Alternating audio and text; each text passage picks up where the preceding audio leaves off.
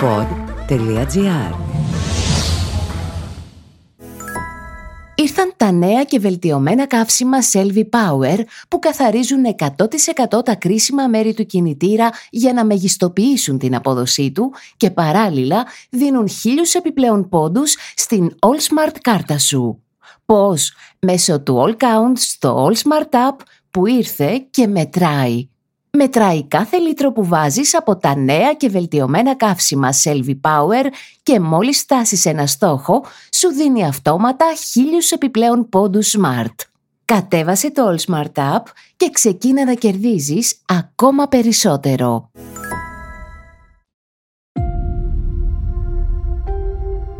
Καλησπέρα, καλησπέρα. Πόσο κρατάει ο πόνος; Ο πόνος για τους ανθρώπους που χάσαμε στα τέμπη. Μη μου πείτε ότι κρατάει για πάντα, γιατί θα είναι ψέμα. Ναι, για τους γονείς, τους αδελφούς, τους συντρόφους των 57, για εκείνους ο πόνος θα είναι παντοτινός. Για μας όμως... Και μήπως είναι υποχρέωσή μας, αντί μόνο να θρυνούμε, να αναζητήσουμε τις ευθύνες και να ρίξουμε φως στις μαύρες τρύπες της τραγωδίας. Οι πρωταγωνιστές συνεχίζουν να ερευνούν. Και απόψε ζητούν από τον Πρωθυπουργό να δώσει συγκεκριμένες απαντήσεις στα ερωτήματα που μας βασανίζουν. Γιατί η σιωπή και η συσκότηση είναι ύβρις για τους ανθρώπους που χάσαμε.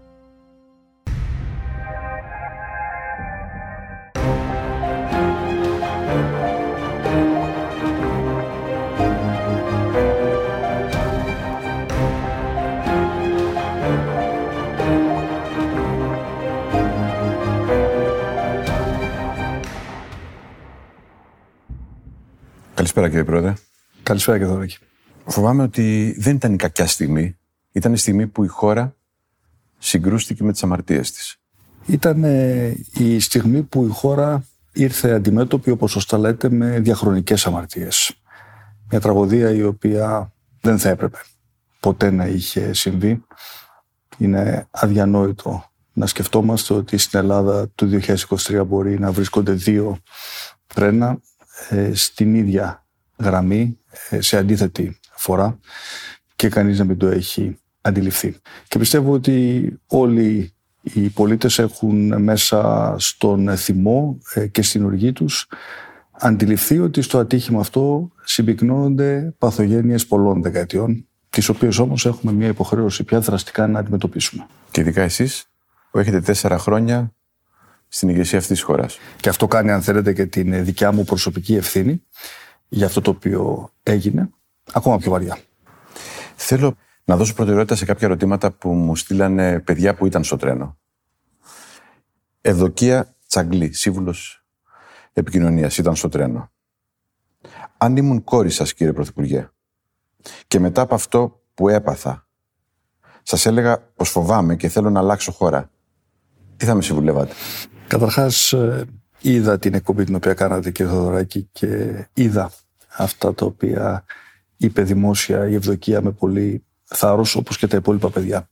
Θα έλεγα στην Ευδοκία η οποία έχει ηλικία από ό,τι κατάλαβα λίγο μεγαλύτερη από την ε, μεγαλύτερη μου κόρη ότι έχει κάθε λόγο να είναι θυμωμένη, να φοβάται, να ανησυχεί. Δεν γίνεται σήμερα ένα νέο παιδί να μπαίνει στο τρένο και να αισθάνεται ότι μπορεί να του συμβεί κάτι τόσο τραγικό. Θα τη ε, έλεγα όμως ότι πρέπει τελικά να επιμείνει να βάλει και αυτή πλάτη για να αλλάξει αυτή η χώρα. Άγγελος Τσιαμούρας, φοιτητής, συμπατριώτης μας. Μετέχω από την πρώτη στιγμή στις διαμαρτυρίες. Όχι κάτω από κομματικά λάβαρα. Ποιος ακούει τα συνθήματά μας εκτός από την αστυνομία που μας παρακολουθεί; Πάντως, εγώ το άκουσα.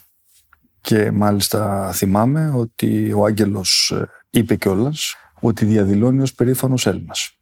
Και είπε και κάτι ακόμα ο Άγγελος, το οποίο το βρήκα εξαιρετικά όριμο για ένα παιδί 20 ετών, ότι πρέπει να αλλάξουν όλα στη χώρα, αλλά πρέπει πρώτα να αλλάξουμε εμείς. Όλοι μαζί πρέπει να αλλάξουμε. Δεν είναι μόνο θέμα ηγεσίας, η οποία προφανώς έχει την πρώτη ευθύνη να διασφαλίσει την ασφάλεια των Ελλήνων πολιτών, μπορώ να διαβεβαιώσω τον Άγγελο ότι τα συνθήματα των νέων παιδιών που βγήκαν και διαδήλωσαν ειρηνικά, πάντως εγώ τα άκουσα.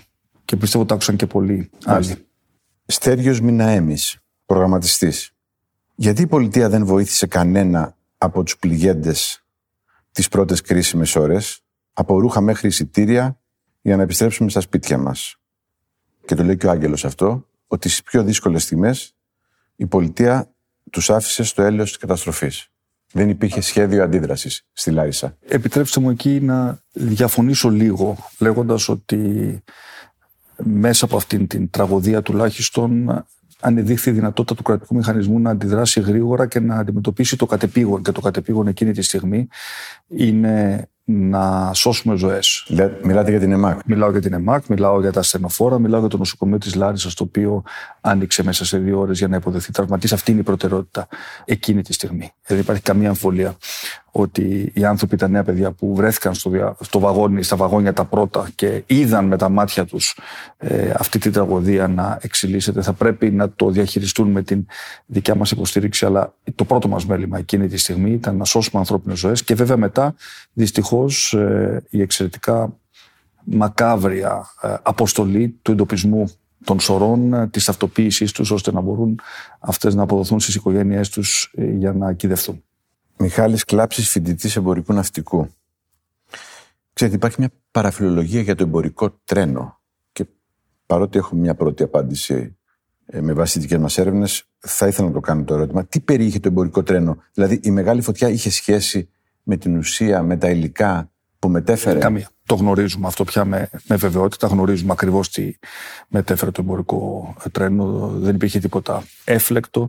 Η σύγκρουση ήταν ε, τόσο βίαιη και τόσο σφοδρή που προκάλεσε, αυτό μας λένε οι ειδικοί, μια πρώτη ανάφλεξη και προφανώς στη συνέχεια υπήρχαν έφλεκτα υλικά, ε, λάδια τα οποία πήραν φωτιά όταν έγινε η σύγκρουση. Άρα σε αυτό θέλω να το απαντήσω κατηγορηματικά, γιατί ξέρετε, όχι μόνο στη χώρα μας πια.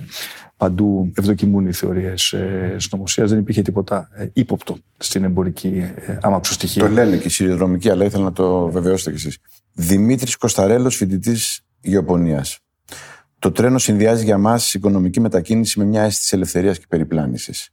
Μετά τα τέμπη, όλα αυτά σαρώθηκαν. Σε πόσους μήνες, πόσα χρόνια θα ζήσουμε ξανά ένα ανέμελο χωρίς φόβο ταξίδι; Θα πάρει χρόνο.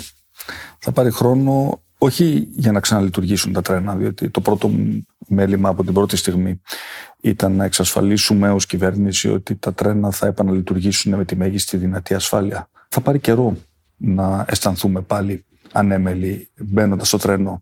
Και πρέπει να σας πω ότι αυτό το οποίο αισθανθήκαμε όλοι σε αυτή την τραγωδία είναι ότι θα μπορούσε να συμβεί σε εμάς, θα μπορούσε να συμβεί στα παιδιά μας. Η κόρη μου έχει πάρει αυτό το συγκεκριμένο δρομολόγιο Αθήνα-Θεσσαλονίκη, όπως όλοι μπορούσαμε να δούμε τους εαυτούς μας, τους συγγενείς μας, τους φίλους μας, τα νέα παιδιά, τις οικογένειές μας, τα παιδιά μας, ανάμεσα στα θύματα αυτής της ε, Τους εαυτούς μας δεν ξέρω, αν μου επιτρέπετε.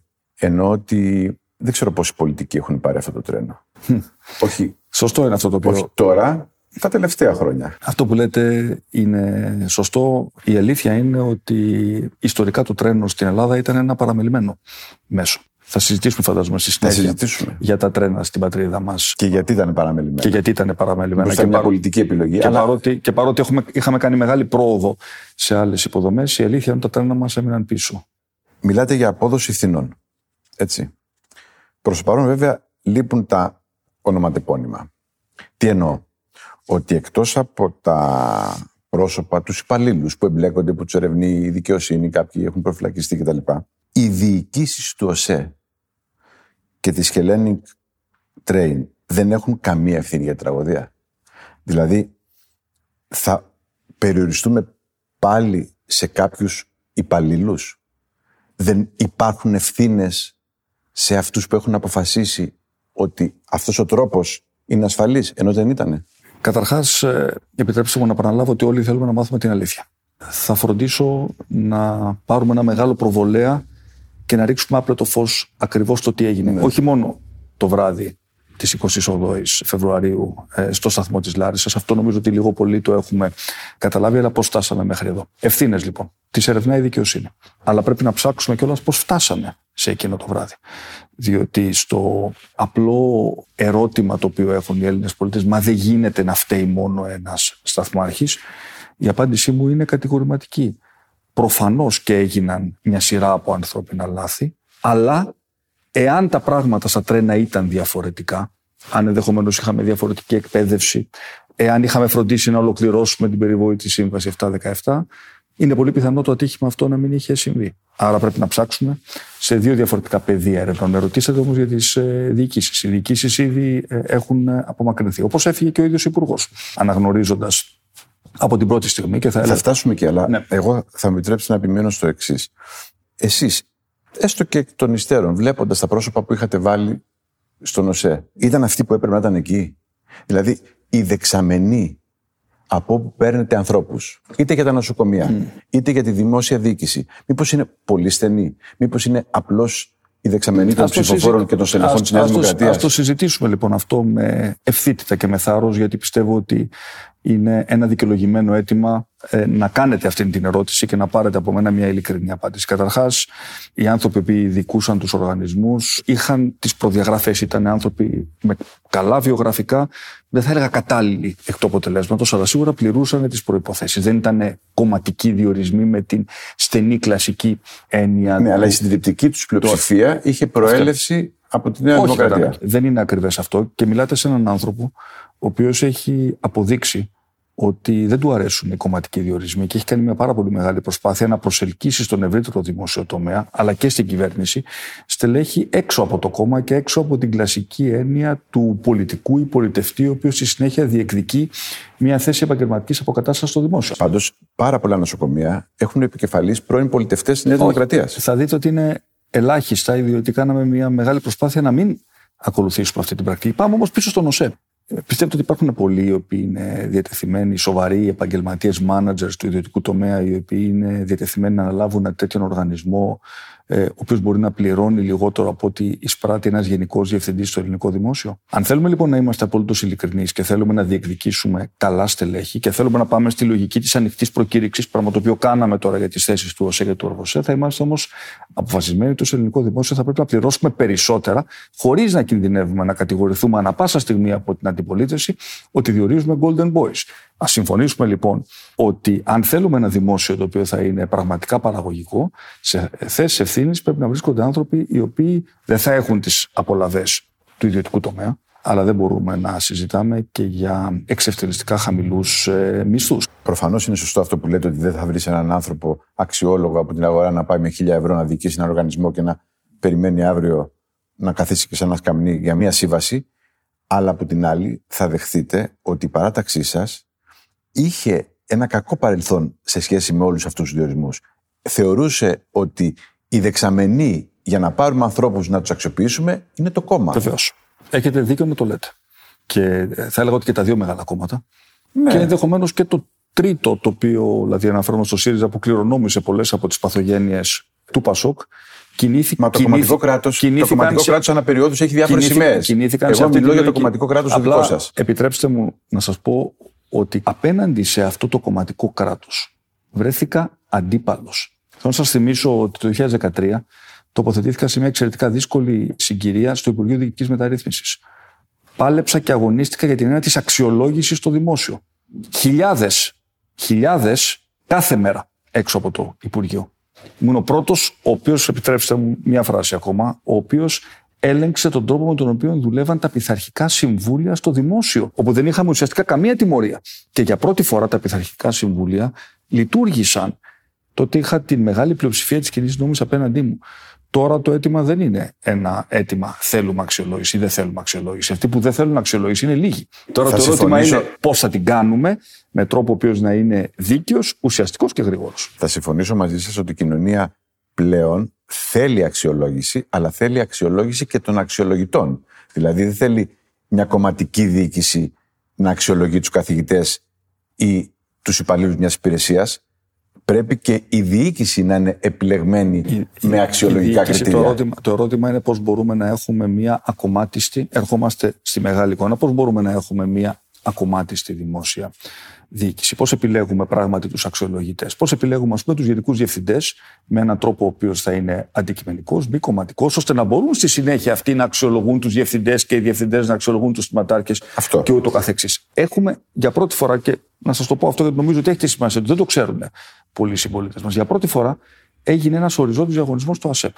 Ναι. Έγινε λίγο μετά τα τέμπη ε, στις ε, 3 ή 4 Μαρτίου, ε, εάν δεν κάνω λάθος. 75.000 συμπολίτες μας έδωσαν εξετάσεις για να προσλάβουμε, για να έχουμε μια δεξαμενή 12.000 προσλήψεων με απολύτως αντικειμενικά ε, κριτήρια. Για πρώτη φορά, για πρώτη φορά, οι δόκιμοι δημόσιοι υπάλληλοι μετά τη διετία θα αξιολογηθούν. Πόσοι από αυτούς που μας ακούνε σήμερα γνωρίζουν ότι σήμερα στη δημόσια διοίκηση, όταν διορίζεσαι, για δύο χρόνια είσαι δόκιμος και μονιμοποίησε μόνο μετά την πάροδο διετίας, μετά από αξιολόγηση. Αυτή η διαδικασία δεν έγινε ποτέ στην πράξη. Ήταν μια διαδικασία τελείως αυτόματη. Μπήκε στο δημόσιο, θα μονιμοποιηθείς χωρίς να σε αξιολογήσει κανείς. Ε, είναι πολύ παρελθόν, αλλά δεν μπορώ πάνω να το σχολιάσω γιατί είμαι αρκετά παλιός. Όταν ε, ο αντίπαλός σας μίλησε για το ΑΣΕΠ, η παράταξή σας ήταν ε, απέναντι. Τα θυμάστε όλα αυτά, έτσι; Αλήθεια.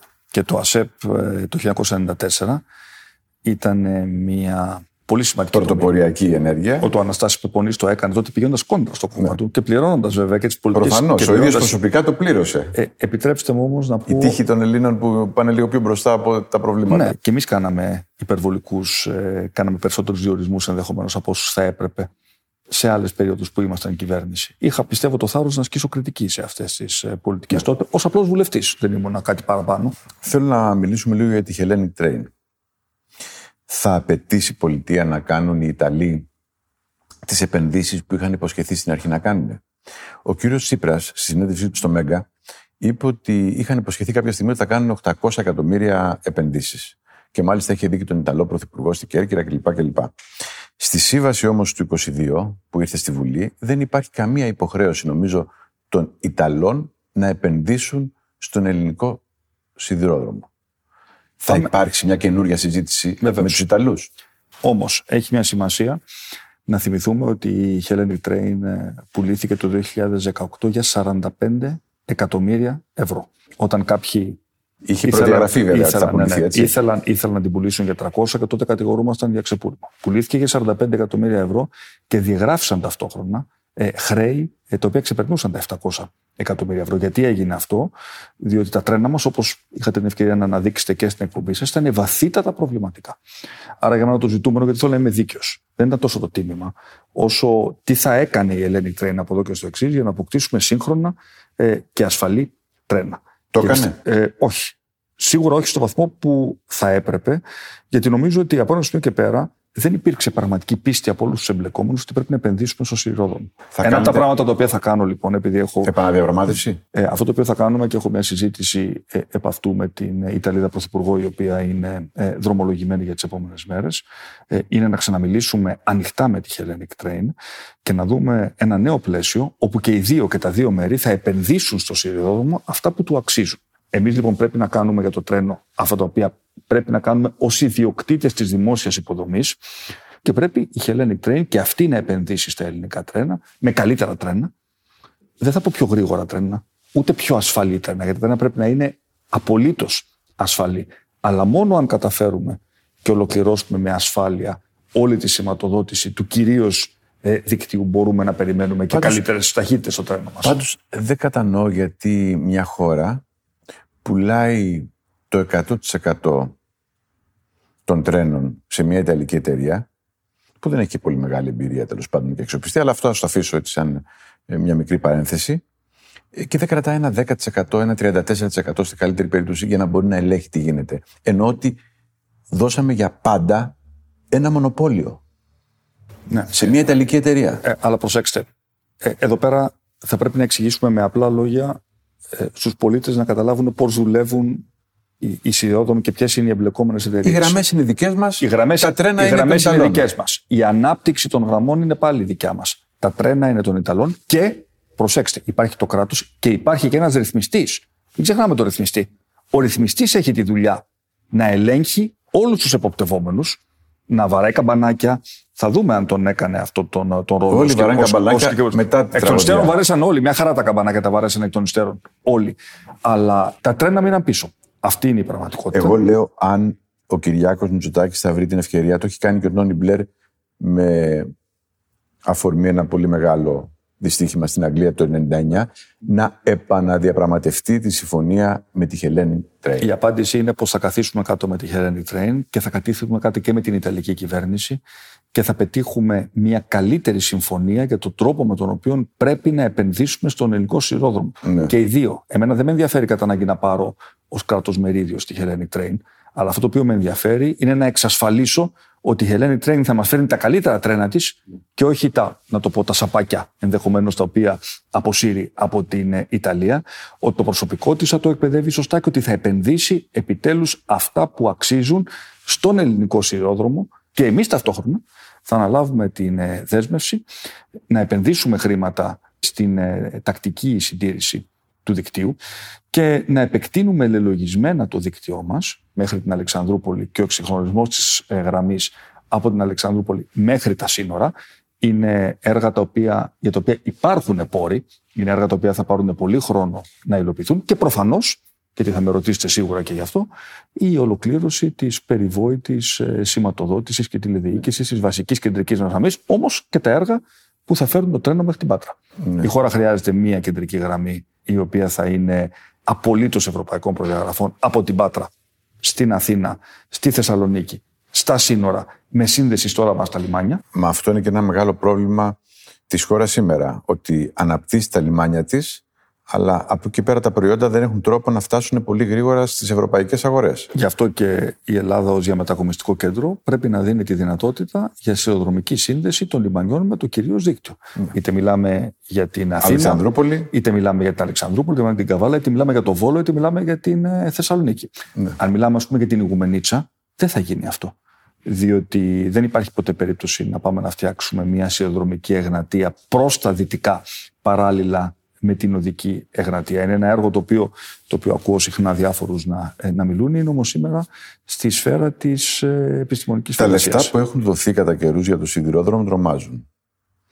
Τα λεφτά αυτά δεν βρίσκονται στις ράγες, βρίσκονται στις τσέπες εργολάβων και κάποιων που συνεργάστηκαν μαζί τους. Θέλω να μιλήσουμε λίγο για τα διαπλεκόμενα συμφέροντα, για τις συμβάσεις που συνέχεια τις ανανεώναμε, δίναμε λεφτά σε ένα πιθάρι χωρίς πάτο που τελικά αποδείχθηκε ότι δεν βελτίωσαν καθόλου την ασφάλεια των γραμμών.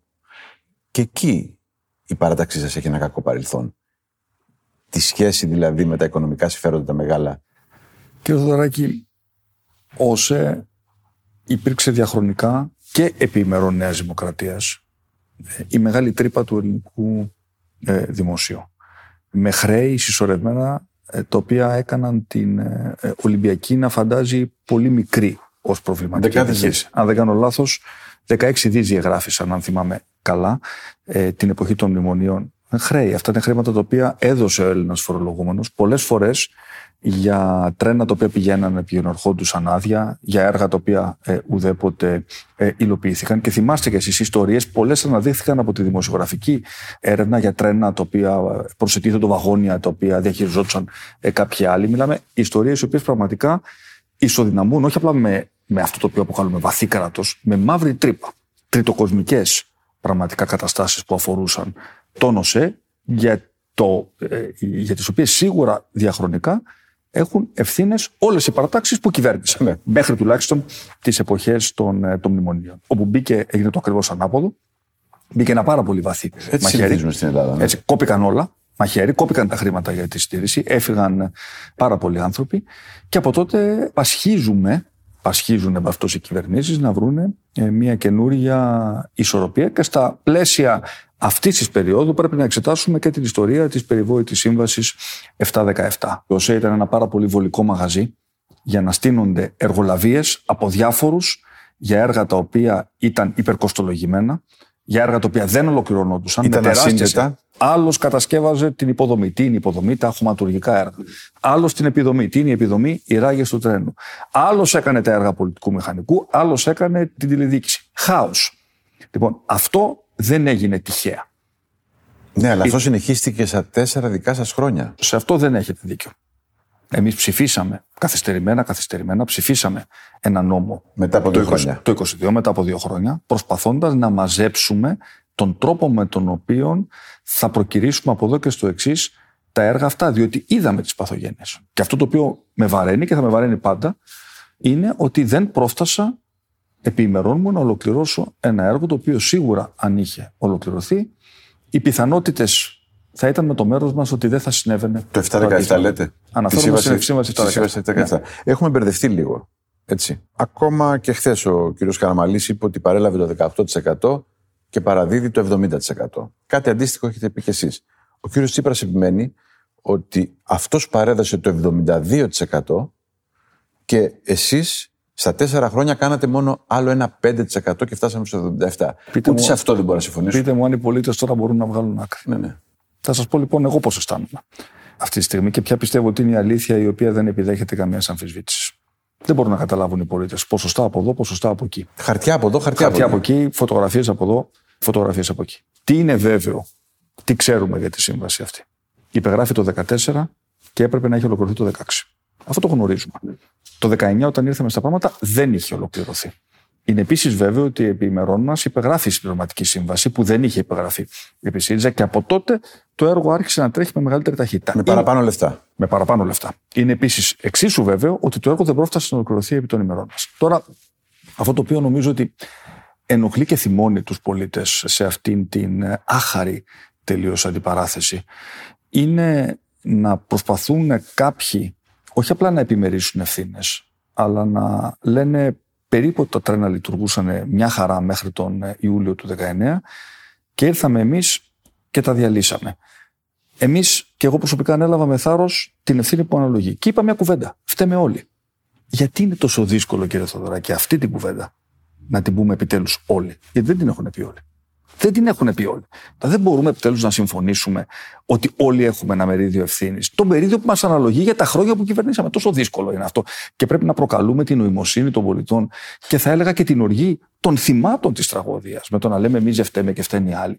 Μα θα, θα κερδίσει κανείς πολιτικά από αυτό. Πολύ αμφιβάλλω, αλλά σε βαθιά ανθρώπινο Πάντως, επίπεδο. πάντως και ο κύριος Τσίπρας είπε ότι έχω την ευθύνη που μου αναλογεί. Τώρα, ε, κοιτάξτε να δείτε. Ε, ε, ε, η ευθύνη που του αναλογεί δεν φαίνεται να δείχνει τουλάχιστον οποιαδήποτε ευθύνη με τον τρόπο με τον οποίο πολιτεύεται στο θέμα αυτό. Επίσης όμως, είναι απολύτως βέβαιο. Και δεν θέλω τώρα να μπω στη μεγάλη λεπτομέρεια των θεμάτων, γιατί νομίζω ότι θα αδικήσουμε την ουσία της συζήτησης. Είναι απολύτως βέβαιο, κύριε Θοδωράκη, ότι το τοπικό, το τονίζω, σύστημα τηλεδιοίκησης λειτουργούσε στη Λάρισα από τον Νοέμβριο του 2022. Αυτό δεν επιδέχεται καμίας αμφιβολίας. Και θέλω να το τονίσω και θέλω να διαψεύσω κατηγορηματικά όποιον ισχυρίζεται κάτι διαφορετικό. Και γιατί το λέω αυτό, διότι όλα τα προηγούμενα τρένα τα οποία πέρασαν από το σταθμό της Λάρισας εκείνη την ημέρα, υπήρξε χάραξη χρησιμοποιώντας αυτό το σύστημα. Αυτό το οποίο πρέπει να καταλάβουμε είναι γιατί ο σταθμάρχης ο συγκεκριμένος δεν το χρησιμοποίησε. Δεν υπήρχε καμία αμφιβολία ότι το σύστημα δούλευε. Δεν υπήρχε επίσης καμία αμφιβολία ότι ο σταθμάρχης δεν το χρησιμοποίησε. Μέχρι εκεί γνωρίζουμε. Πάλι τονίζω, δεν είπα εγώ αυτός ο οποίος θα ρίξει τον κάθε σταθμάρχη στο πύρ του εξώτερο. Αν και στην πρώτη σας δήλωση, ο κόσμος έμεινε με την εντύπωση ότι μιλάτε για ένα δυστύχημα που οφείλεται σε ένα ανθρώπινο λάθος. Τελεία. Κοιτάξτε, ότι έγιναν μια σειρά από ανθρώπινα λάθη, το γνωρίζουμε. Όχι ένα. Κανείς δεν το αρνείται αυτό. Λοιπόν, ε, άρα, και αυτό το Αλλά καταλαβαίνω. δεν, δεν σημαίνει ότι όπου, όπου γίνεται ένα ανθρώπινο λάθος Προφανώς. πρέπει να έχουμε 50, Μα είναι- 57 νεκρούς. Μα ξέρετε, να σας πω κάτι. Προφανώς και δεν είναι, δεν είναι έτσι. Και κάποτε, κάποτε τα τρένα μας δουλεύανε με ασφάλεια σε μονές γραμμές χωρίς κανένα σύστημα τηλεδιοίκησης. Και ξέρετε πώς γινόταν τότε. Το έμαθα και εγώ στην πορεία, δεν το γνώριζα. Πώς γινόταν τότε η επικοινωνία κατά ανάγκη μεταξύ των σταθμών και πώς ήταν σίγουροι οι σταθμάρχες ότι δεν υπήρχε τρένο στην αντίθετη γραμμή, στη μονή γραμμή. Έπαιρνε το τρένο μια σκητάλη. Κανονική σκητάλη. Έφευγε λοιπόν από τον ένα σταθμό παρέδιδε. και την παρέδιδε. Και αν δεν παραδίδει η σκητάλη, δεν υπήρχε περίπτωση να φύγει το τρένο από τον άλλο σταθμό. Βρεθήκαμε λοιπόν σε μια παράξενη φάση, όπου η τεχνολογία άρχισε να μπαίνει στη ζωή μας. Η ανθρώπινη διοίκηση και αυτή άλλαξε. Αυτό το οποίο νομίζω ότι ενόχλησε πιο πολύ απ' όλα και με εξόργησε είναι αυτή η κουλτούρα του οχδερφισμού, του μπλάνκο, της αδιαφορίας για κάτι το οποίο όλοι το βλέπαν. Όλοι μας λέγανε τώρα, μας λένε τώρα ότι ο άνθρωπος αυτός δεν έκανε. Αλλά κανείς τότε δεν είπε, ρε παιδί, γιατί τον βάζουμε αυτόν σε αυτή, την, σε αυτή τη βάρδια. Αυτά θα τα βρει δικαιοσύνη. δεν είναι η Ελλάδα η Ελλάδα του Μπλάνκο, όπου ο καθένας μπορεί να συμπληρώνει τις βάρδιές του και να πηγαίνει εκ των υστέρων με τι αλλάζει. Έχετε, έχετε δίκιο, αλλά είναι εξοργιστικό να πούμε ότι η πολιτική διοίκηση ή η διοίκηση τέλος πάντων των οργανισμών δέχεται ότι τα τρένα μπορεί να κινούνται το βράδυ με την εποπτεία ενός ανθρώπου. Είναι σαν να λέμε ότι στο πύργο ελέγχου υπάρχει ένας άνθρωπος που προσγειώνει και απογειώνει αεροπλάνα. Προφανώς, δεν το δεχόμασταν ποτέ. Προφανώς και αυτό δεν έπρεπε να γίνει ποτέ. Και γι' αυτό και ε, είπαμε ότι ως πρώτη αντίδραση πρέπει να εξασφαλίσουμε ότι έχουμε δύο σταθμάρχες. Είχαμε λιγότερους σταθμάρχες από ό,τι χρειαζόμασταν. Πρέπει να προχωρήσουμε στις απαραίτητες προσλήψεις, οι οποίες δεν είχαν γίνει εδώ και αρκετά χρόνια. Αλλά όπως σας είπα, οι ατέλειες του συστήματος πρέπει να εντοπίζονται και πρέπει να τις διορθώνουμε. Και αν θέλετε να σας πω κάτι, εγώ να σας πω κάποιες γρήγορες παρεμβάσεις που Ναι, μπορούμε αλλά να με κάνουμε. Σταθμάρχες με μπλοκάκι. Δηλαδή είναι, είναι εξοργιστικό να το ακούσει αυτό. Σταθμάρχη και Υπήρχαν σταθμάρχες με μπλοκάκι. Δηλαδή μπλοκάκι, για να μην υποτιμούμε το μπλοκάκι, Όχι, δεν μπλοκάκι είναι υποτιμώ καθόλου το συμβάσεις, μπλοκάκι. Εννοώ- συμβάσεις ορισμένου χρόνου, γιατί έχουμε επιλέξει, κύριε Θοδωράκη, από την εποχή του ΑΣΕΠ, για να διασφαλίσουμε το αδιάβλητο των προσλήψεων, να έχουμε μια διαδικασία προσλήψεων η οποία είναι εξαιρετικά βαριά. Όταν λοιπόν στην επόμενη διακυβέρνηση, εφόσον μας εμπιστευτεί ο ελληνικός λαός, και πάλι θα πρέπει να φέρουμε έναν εξορθολογισμό του ΑΣΕΠ για να τρέχουν πιο γρήγορα αυτές οι προσλήψεις. Άλλο παράδειγμα. Τις εξετάσεις, τις ίδιες εξετάσεις, τις κάνει ο ΟΣΕ ο ίδιος. Όχι. Δεν πρέπει να τις κάνει ο ΟΣΕ. Γιατί είναι τόσο δύσκολο να φέρουμε έναν εξωτερικό πιστοποιητή, ώστε αυτός ο οποίος κάνει τις εξετάσεις για τον σταθμάρχη να μην είναι οι ίδιοι οι οποίοι εκπαιδεύουν και να παίρνουν όλοι με άρεστη. και να έχει ευθύνη. Λοιπόν, άρα ο εξωτερικός πιστοποιητής, σας λέω πράγματα τα οποία και εγώ δεν σας κρύβω, τα έμαθα στην πορεία εξετάζοντας τι μπορούμε να κάνουμε από εδώ και στο εξής. Και βέβαια, το πιο σημαντικό, ψηφιακή κάρτα εργαζόμενου. Παντού στο δημόσιο. Το επαναλαμβάνω. Η εντολή που έδωσα στον Υπουργό Εργασίας είναι θα επιταχύνουμε το έργο της ψηφιακής κάρτας παντού στο δημόσιο. Θα ξαναπάνω στο δημόσιο. Δεν γίνεται σήμερα να μην ξέρουμε πότε έρχεται ένας εργαζόμενος και πότε φεύγει από τη δουλειά του, όταν έχουμε την τεχνολογία η οποία μπορεί να το κάνει αυτό πάρα πολύ απλά. Ήρθαν τα νέα και βελτιωμένα καύσιμα Selvi Power που καθαρίζουν 100% τα κρίσιμα μέρη του κινητήρα για να μεγιστοποιήσουν την απόδοσή του και παράλληλα δίνουν χίλιους επιπλέον πόντους στην All Smart κάρτα σου. Πώς; Μέσω του All Count στο All Smart App που ήρθε και μετράει. Μετράει κάθε λίτρο που βάζεις από τα νέα και βελτιωμένα καύσιμα Selvi Power και μόλις φτάσεις ένα στόχο, σου δίνει αυτόματα χίλιους επιπλέον πόντους Smart. Κατέβασε το All Smart App και ξεκίνα να κερδίζεις ακόμα περισσότερο. Δεν θα μείνουμε πολύ στα τεχνικά, αλλά ο κύριος Τσίπρας έθεσε άλλο ένα θέμα και θέλω να σας ρωτήσω. Είπε ότι το σύστημα GSM-R, ουσιαστικά δηλαδή η ενδοεπικοινωνία των τρένων, σας παραδόθηκε το 2019, είχαν ήδη γίνει οι δοκιμές και δεν τέθηκε σε λειτουργία εδώ και τέσσερα χρόνια. Σωστό. Το δέχεστε αυτό; Εξ όσων γνωρίζω, οι επικοινωνίες ε, τις οποίες ακούσαμε και οι διάλογοι οι οποίοι έγιναν, έγιναν με το σύστημα GSMR.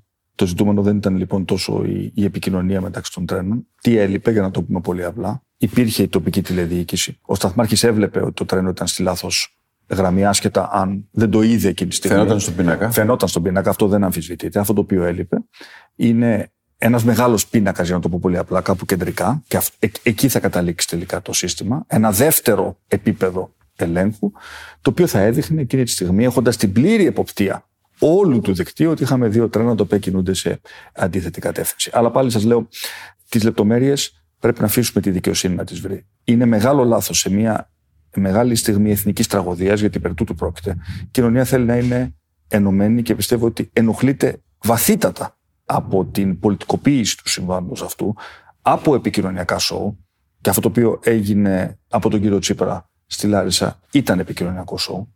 Πήγε σε έναν άλλο χώρο, δεν πήγε καν στον χώρο του σταθμού της Λάρισας να δει ότι ο πίνακας δουλεύει. Δεν νομίζω ότι χρειαζόμαστε αυτό. Νομίζω ότι προσβάλλουμε όχι την νοημοσύνη, τις απαιτήσεις Ναι. των πολιτών από τα πολιτικά κόμματα για το τι πρέπει να γίνει. Έχετε σκεφτεί ότι δεν δώσατε την ίδια σημασία στις μεταφορές από ό,τι δώσατε στις υποδομές; Μήπως, λέει κάποιος, αυτό είναι και μια ταξική επιλογή, δηλαδή πάρε μεσαία τάξη αυτοκίνητα και το παραμελημένο τρένο ας παραμείνει παραμελημένο; Και θα μπορούσα να το επεκτείνω, αν μου επιτρέπετε, και στα λεωφορεία της Αθήνας και τα λοιπά. Δηλαδή το θέμα των μεταφορών, τα τέσσερα χρόνια που κυβερνάτε, δεν νομίζω ότι υπάρχουν σημεία που μπορείτε να υπερηφανευτείτε. Πάμε να το δούμε λοιπόν αυτό. Καταρχάς, πιστεύω ότι μπορεί να έχετε δίκιο στο ότι σε ένα Υπουργείο Υποδομών και Μεταφορών το μεγαλύτερο βάρος να πέφτει στις υποδομές και οι μεταφορές να είναι ενδεχομένως ο φτωχός συγγενής. Και μία από τις σκέψεις που πρέπει να εξετάσουμε είναι αν πρέπει να ξαναδημιουργήσουμε ένα αυτόνομο Υπουργείο Μεταφορών και να σπάσει το Υπουργείο Υποδομών και Μεταφορών στα δύο. Είναι κάτι το οποίο σαφέστατα και το σκέφτομαι και το εξτάζω. Να σας πω όμως για τις μεταφορές αυτό το οποίο λέτε. Μην μου πείτε νούμερα. Όχι, θα σας πω κανένα νούμερο. Θα σας πω μόνο ότι αυτή η κυβέρνηση έβαλε μπρος το μεγαλύτερο έργο υποδομών που γίνεται στη χώρα σήμερα, που είναι η γραμμή 4 του μετρό της Αθήνας. Και αυτή η κυβέρνηση βέβαια κατάφερε και ξεπλόκαρε το μετρό της ε, Θεσσαλονίκης και θα έχουμε στις αρχές του 24 και μετρό και αρχαία. Άρα στα δύο κρίσιμα έργα υποδομών σταθερής τροχιάς της χώρας που αφορούν την Αθήνα και τη Θεσσαλονίκη, πιστεύω ότι ε, έγινε πρόοδος. Θα ήθελα περισσότερα πράγματα στα λεωφορεία.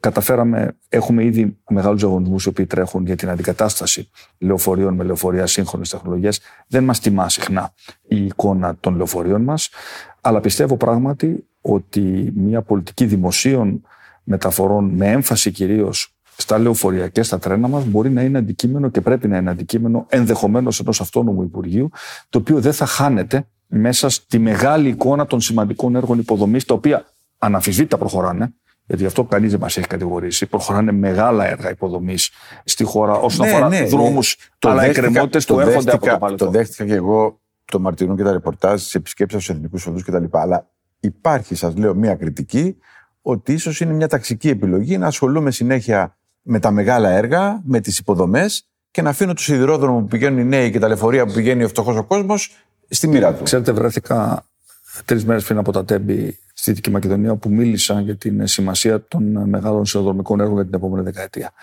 Λέγοντας ότι έχουμε εξασφαλίσει και πόρους από το Ταμείο Ανάκαμψης και τονίζοντας ότι ο σιδηρόδρομος είναι το ασφαλέστερο επίγειο μέσο, είναι το πιο φιλοπυροβολητικό και είναι και το πιο κοινωνικό. Άρα δεν υπάρχει καμία αμφιβολία ότι εκτός από το μετρό, και τον προαστιακό, τα μέσα δηλαδή, τα οποία εξυπηρετούν. Ε, τη σταθερή λοιπόν, ε, τροχιάς. Ε, ο σιδηρόδρομος είναι απαραίτητος για λόγους βασικών μετακινήσεων και για εμπορικούς λόγους. Άρα, σίγουρα πρέπει να δώσουμε πολύ μεγαλύτερη προσοχή στο σιδηρόδρομο. Στην αναθεώρηση του Ταμείου Ανάκαμψης θα μπορέσουμε να εξασφαλίσουμε, θα μετακινήσουμε πόρους για να εξασφαλίσουμε περισσότερους πόρους για το δίκτυο αλλά και για τη συντήρηση των ε, κρίσιμων ε, υποδομών μας. Ε, είναι μια κριτική αυτή την οποία ακούω με πολύ προσοχή και πρέπει να απαντήσουμε σε αυτούς οι οποίοι λένε ότι τα μέσα σταθερής τροχιάς τα, αφήσαμε λίγο στίχη τους. Όπως σας είπα, δεν πιστεύω ότι αυτό είναι. Ναι, πάντως οι βελτιώσεις που λέτε τώρα ότι θα κάνετε μαρτυρά ότι θα αλλάξετε κάπως το ισοζύγιο. Νομίζω σας απάντησα μέσα από αυτά τα οποία σας είπα, σας είπα πριν. Να σου πω, θέλω να πάμε και λίγο σε κάποια επίκαιρα πολιτικά, αλλά πριν ε, έχω μια απορία, κοιτώντας εδώ τους ωραίους χώρους του Μεγάρου. Υπάρχει στο Μαξίμου ο τρελός της αυλής; Δηλαδή υπάρχει ένας άνθρωπος ή τέλος πάντων υπάρχουν κάποιοι άνθρωποι που παίρνουν το ρίσκο να σας λένε πράγματα που κάποιοι συνεργάτες σας μπορεί να σας κρύβουν; Ο τρελός της αυλής ε, ήταν αυτός ο οποίος μπορούσε να λέει στους παλιούς βασιλείς αυτά τα οποία κανείς άλλος δεν τολμούσε να τους έλεγε, διότι θα τους έκοβε το κεφάλι ο βασιλιάς. Αλλά ήταν ένας ρόλος εντός εισαγωγικών θεσμοθετημένος για να λένε, ε, για να υπάρχει η αλήθεια στην εξουσία. Τώρα δεν έχουμε. Ε, έχουμε δημοκρατικά συστήματα με άλλα συστήματα λογοδοσίας. Είναι όμως εξαιρετικά σημαντικό πάντα να μπορείς να να εισπράττεις τα μηνύματα και να υπάρχουν συνεργάτες ή ενδεχομένως και άνθρωποι εκτός του, του στενού πυρήνα της πολιτικής που να μπορούν να σου πούν την αλήθεια και να μην τους απασχολεί το πώς θα αντιδράσεις εσύ και αν θα γίνουν συμπαθείς ή αντιπαθείς. Δεν σας κρύβω ότι είναι πάντα μερικές φορές δύσκολο για τους συνεργάτες να το κάνουν αυτό. Προσπαθώ να το ενθαρρύνω. Δεν συμβαίνει ίσως στο βαθμό που θα ήθελα. Ενδεχομένως γιατί και εγώ από τη φύση μου είμαι άνθρωπος που έχω άποψη, αλλά μου αρέσει να πείθομαι με επιχειρήματα. Για μένα το ρόλο αυτόν τον επιτελούν συχνά άνθρωποι που είναι τελείως εκτός πολιτικής. Θα έλεγα στενοί μου φίλοι οι οποίοι δεν έχουν τίποτα να προσβλέπουν από την ε, πολιτική, αλλά οι οποίοι είναι μέσα στην κοινωνία και οι οποίοι ενδιαφέρονται για το καλό μου με την έννοια ότι θέλουν να ακούσω πράγματα τα οποία ενδεχομένως άλλοι να μην μου λένε. Αυτό γίνεται και γίνεται βέβαια, τολμώ να πω, και στο, και στο σπίτι μου. Γιατί και η σύζυγός μου ε, και τα παιδιά μου είναι, νομίζω έχουν το θάρρος της νόμης, προφανώς να μου λένε αυτά λέω... τα οποία μπορεί να θεωρούν κάποιοι ότι δεν θέλουν να ακούσουν. Ναι. Το λέω γιατί το ότι προέρχεστε από μια πολιτική οικογένεια ε, σας δίνει μια εμπειρία, μια τεχνογνωσία, αλλά από την άλλη, ίσως να νιώθετε ότι τα ξέρετε όλα και ότι μπορεί να τα κάνετε όλα μόνος σας. Και τέλος πάντων ότι γνωρίζετε εσείς την αλήθεια και δεν τη γνωρίζουν οι υπόλοιποι. Υπάρχει αυτός ο κίνδυνος πάντα. Α είμαστε, ναι, ας είμαστε ειλικρινείς. Αλλά πιστεύω ότι έχω και αρκετή εμπειρία και έχω δει τα πάνω και τα κάτω της πολιτικής να γνωρίζω ποιες είναι οι παγίδες και να προσπαθώ πάντα να παίρνω κάποιες αποστάσεις από την ε, θέση μου για να βλέπω τα πράγματα όσο πιο αντικειμενικά ε, και καθαρά ε, γίνονται. Και βέβαια γνωρίζω πάρα πολύ καλά, αναφερθήκατε στους όμορφους αυτούς ε, χώρους, ότι αυτή η θέση είναι προσωρινή. Και αυτή η καρέκλα είναι προσωρινή. Δεν είναι μια ε, μόνιμη θέση αυτή. Και αυτό είναι κάτι το οποίο ε, φροντίζω να το θυμίζω ε, στον εαυτό μου σε κάθε ευκαιρία. Προφανώς και είμαστε, μπαίνουμε σε προεκλογική περίοδο. Φιλοδοξώ να ξανακερδίσω εκλογές και πιστεύω ότι τελικά θα τα καταφέρουμε. Ε, Όμως αυτό δεν πρέπει σε καμία περίπτωση να, να γεννήσει αισθήματα σιγουριάς και αλαζονίας.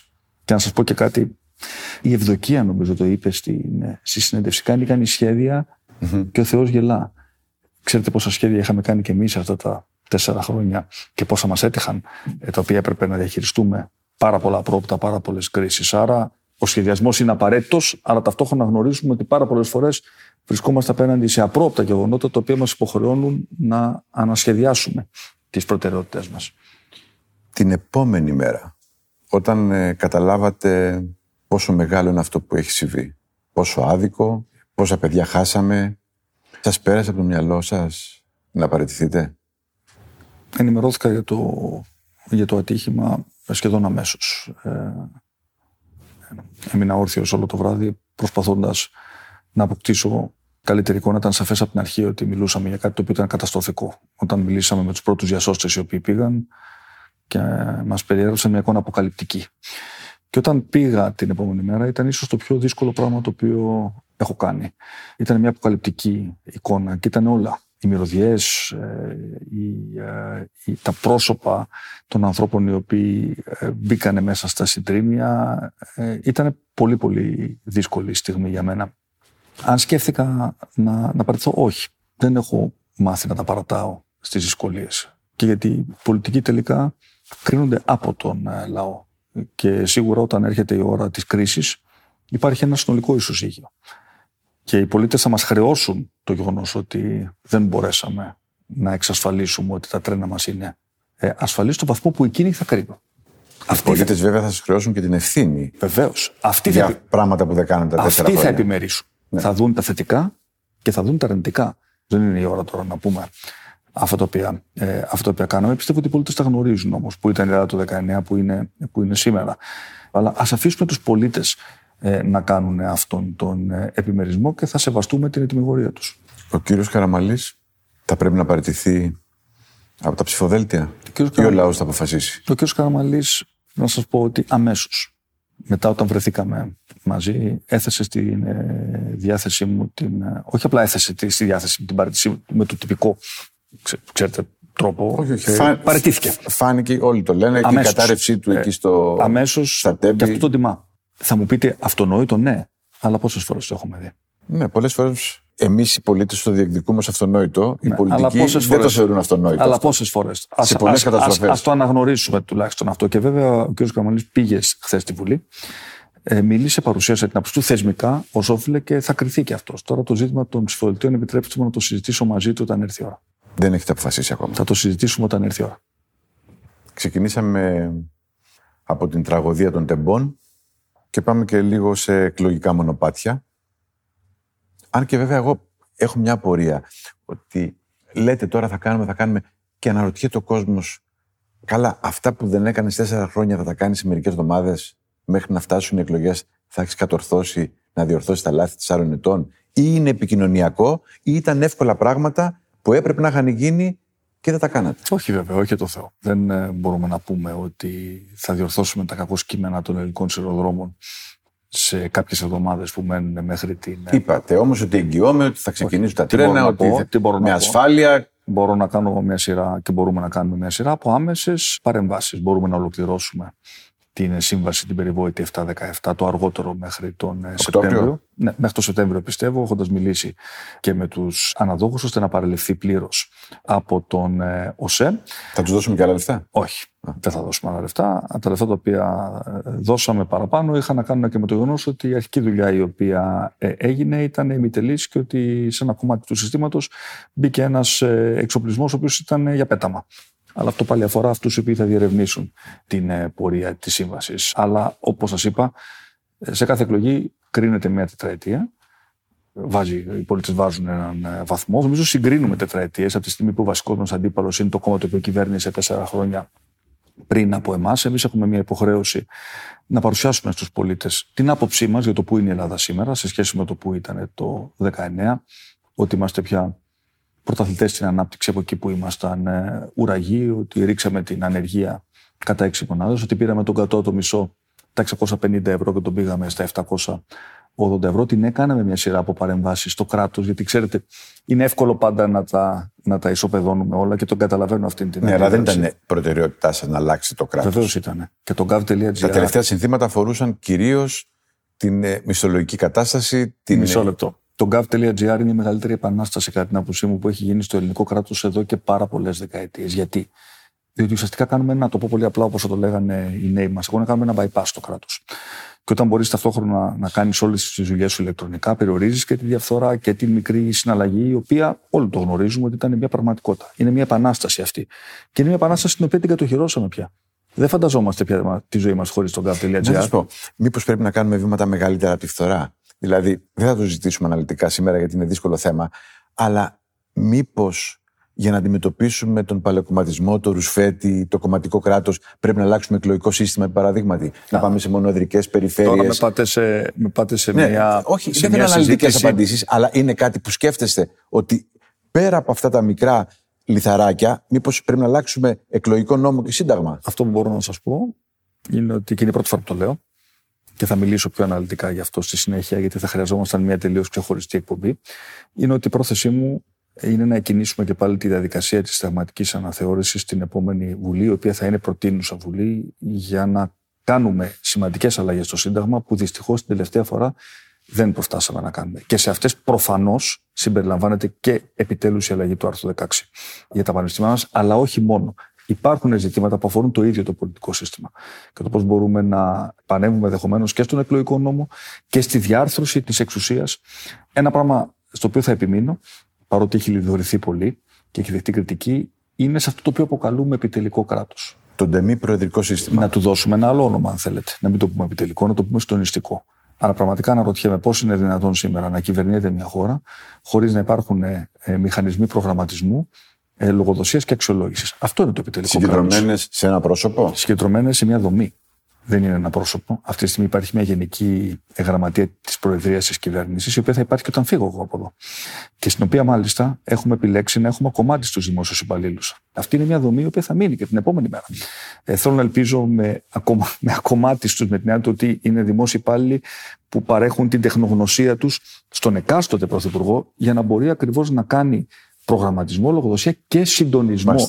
Πιστεύετε πραγματικά ότι θα μπορούσαμε να φέρουμε εις πέρας μια τόσο περίπλοκη διαδικασία όπως ο εμβολιασμός, παραδείγματος χάρη; Η επιχείρηση ελευθερία, χωρίς ένα ισχυρό συντονιστικό κέντρο, το οποίο να μπορεί να μιλάει με πολλά υπουργεία και να μπορεί να τρέχει τέτοια project σε κεντρικό επίπεδο; Ειλικρινά αναρωτιέμαι μερικές φορές, ειλικρινά αναρωτιέμαι, πώς λειτουργούσαν οι προκατοχοί μου.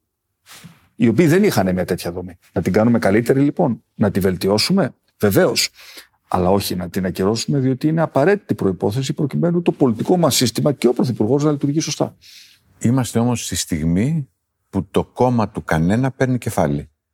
Και δεν είναι μόνο η επιλογή μεταξύ πρωθυπουργών, πρώτος ο κανένας, μετά ο Μητσοτάκης, μετά ο Τσίπρας, είναι ότι περίπου ένα 17% του κόσμου σήμερα είναι σε μια γκρίζα ζώνη του πολιτικού συστήματος. Δεν ξέρει αν θα ψηφίσει, δεν έχει αποφασίσει ποιος θα τιμωρήσει με την ψήφο του. Ευτυχώς το κόμμα του κανένα δεν έχει πάρει κεφάλι. Αλλά βλέπουμε σίγουρα μια μεγαλύτερη, περισσότερα αρνητικά συναισθήματα, και απέναντι στην κυβέρνηση, απολύτως αναμενόμενο μετά από μια τέτοια τραγωδία, αλλά και απέναντι συνολικά στο πολιτικό σύστημα. Ναι. Και αυτό που να προβληματίσει και τα, ε, και τα άλλα κόμματα, και κυρίως αυτούς οι οποίοι σπέβδουν να κάνουν σπέκουλα πάνω σε αυτήν την ε, τραγωδία. Πάντως, η συντριπτική πλειοψηφία του κόσμου, διαβάζω τελευταία έρευνα της καθημερινής, είναι ότι η πολιτική ευθύνη για αυτό που ζούμε είναι η σημερινή κυβέρνηση 28%, διαχρονικά κυβερνήσει 50%, ο ΣΥΡΙΖΑ 4%.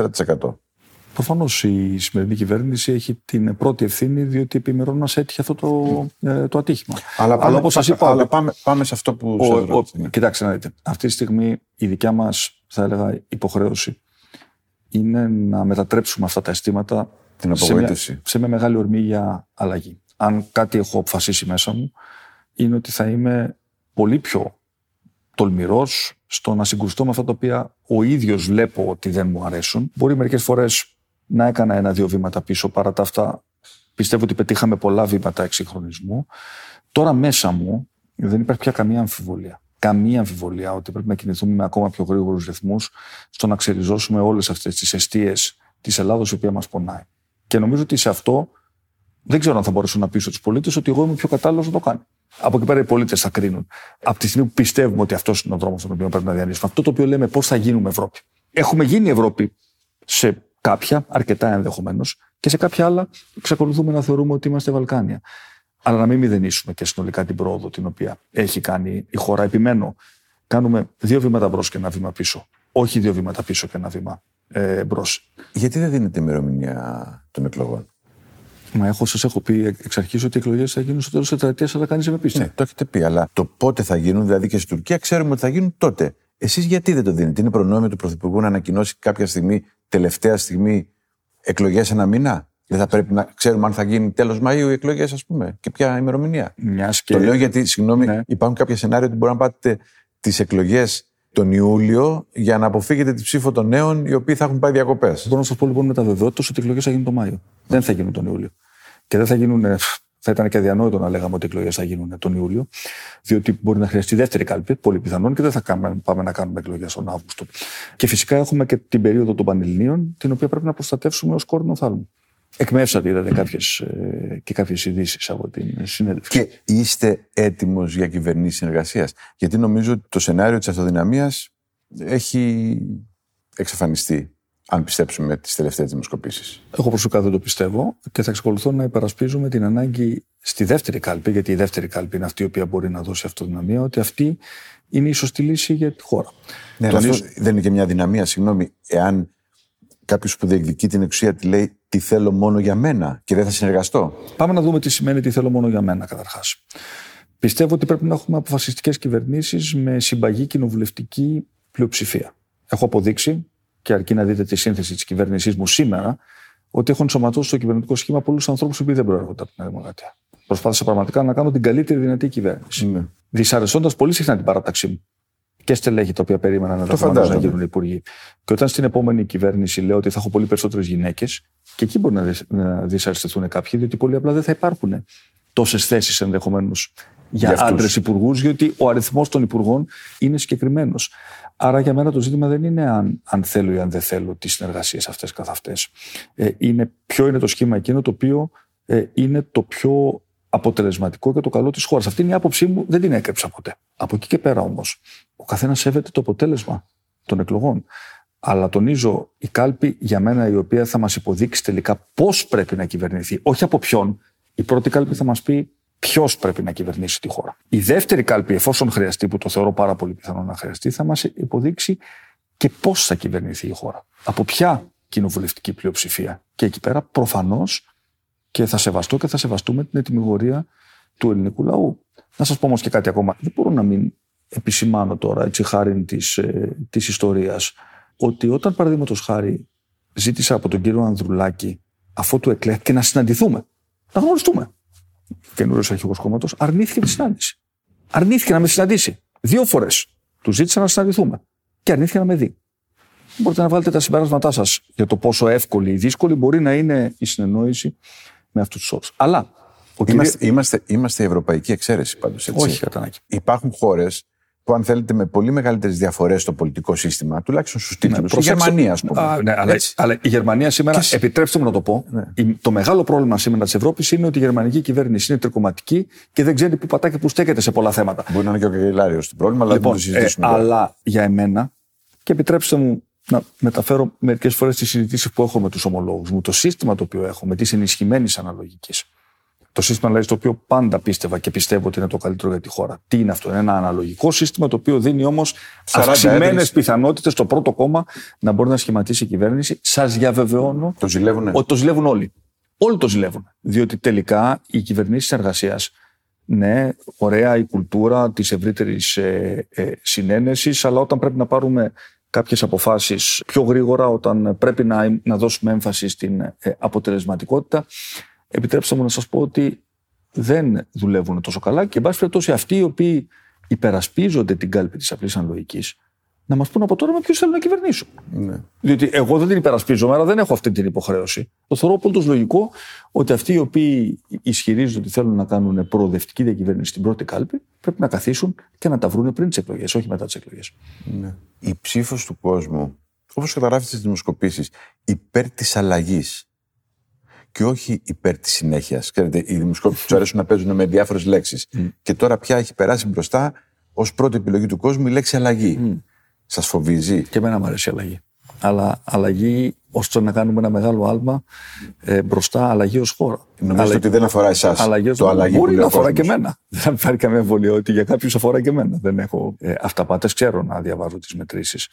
Πρέπει να σας πω όμως ότι παρά τα μεγάλα σκαμπανεβάσματα και παρά το γεγονός ότι σίγουρα δεχτήκαμε ένα αναμενόμενο δημοσκοπικό χτύπημα, ε, δεν είναι συνηθισμένο, τουλάχιστον στην ιστορία της μεταπολίτευσης, ε, το κόμμα εξουσίας και ο Πρωθυπουργός να προηγείται έστω και με πιο μειωμένα νούμερα σε σχέση με το παρελθόν. Ενός αρχηγού της αξιωματικής αντιπολίτευσης, ο οποίος δεν είναι καινούριος, έχει υπάρξει πρωθυπουργός. Αλλά αυτά αφορούν τις ε, δημοσκοπήσεις. Σήμερα είναι έτσι, αύριο μπορεί να είναι, ε, μπορεί να είναι αλλιώς. Ε, το αίτημα λοιπόν για, για αλλαγή ενδεχομένως να, να κλείσω με, με αυτό το οποίο σας είπα στην αρχή, να ξαναθυμηθούμε την κουβέντα του Άγγελου. Τι μας είπε, να αλλάξουμε, να αλλάξουμε τη χώρα, αλλά να αλλάξουμε κι εμείς. Ήταν η πιο αισιόδοξη κουβέντα που άκουσα μέσα σε αυτήν την ανίποτη τραγωδία των τεμπών. Δεν το λέω επειδή είναι συντοπίτης μας, αλλά όταν ο Καζαντζάκη μίλησε για την ότι εγώ θα αλλάξω τον κόσμο. Ότι εγώ, ο καθένας μόνος του πρέπει να πιστεύει ότι μπορεί να αλλάξει τον κόσμο. Και αν δεν τον αλλάξει, αυτός θα φταίει. Ίσως ε, είναι μια, μια έννοια που πρέπει όλοι με τον τρόπο μας να την ε, ενστερνιστούμε. Ο καθένας στο δικό του μετερίζει. Πάντως, χωρίς να διεκδικώ ότι μπορώ να ερμηνεύω τη θέληση όλου του κόσμου, όταν ο κόσμος μιλάει για αλλαγή, μιλάει κυρίως ε, για κατάργηση του κομματικού κράτους, κατάργηση συντεχνιών που λιμένονται τμήματα του κράτους και βέβαια να κοπούν και οι δεσμοί των οικονομικών συμφερόντων που πολλές φορές επηρεάζουν τις πολιτικές αποφάσει. Αν αυτές είναι οι αλλαγές που ζητάει ο κόσμος, καλά τις ζητάει. Θέλω να πιστεύω ότι είναι αυτά τα οποία θέλω και εγώ να κάνω. Δεν είμαι βέβαιος ότι. Απλώς εσείς πρέπει να δώσετε και την απόδειξη. Ναι, εγώ πρέπει να το αποδείξω. Αλλά δεν είναι καθόλου βέβαιο ότι άλλα κόμματα έχουν αυτή την ατζέντα αλλαγής. Το αν μπορώ να πείσω τους πολίτες ότι εγώ είμαι ο κατάλληλος να κάνουμε αυτό το άλμα μαζί, αυτό θα το κρίνουν ήδη, δεν θα το κρίνω εγώ. Εγώ θα κάνω την προσπάθειά μου. Σας ευχαριστώ για αυτή τη συζήτηση. Εγώ σας ευχαριστώ. Ο θυμός, λένε οι επαΐοντες, είναι μία από τις αρχαιότερες ελληνικές λέξεις. Στον Όμηρο σημαίνει ψυχή, βούληση, επιθυμία.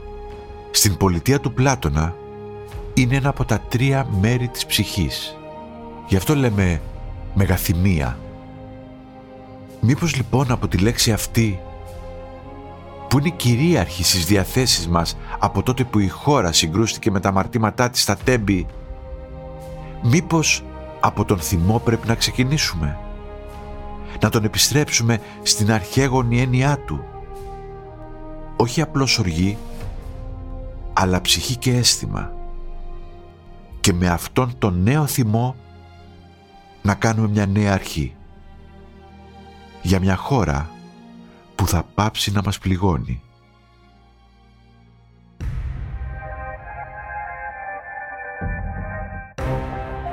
Ήταν το podcast «Πρωταγωνιστές» με τον Σταύρο Θεοδωράκη.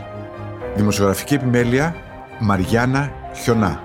Στους ήχους ο Γιώργος Βαβανός. Το podcast αυτό βασίστηκε στους πρωταγωνιστές που προβλήθηκαν στην τηλεόραση του Α τον Μάρτιο του 2023.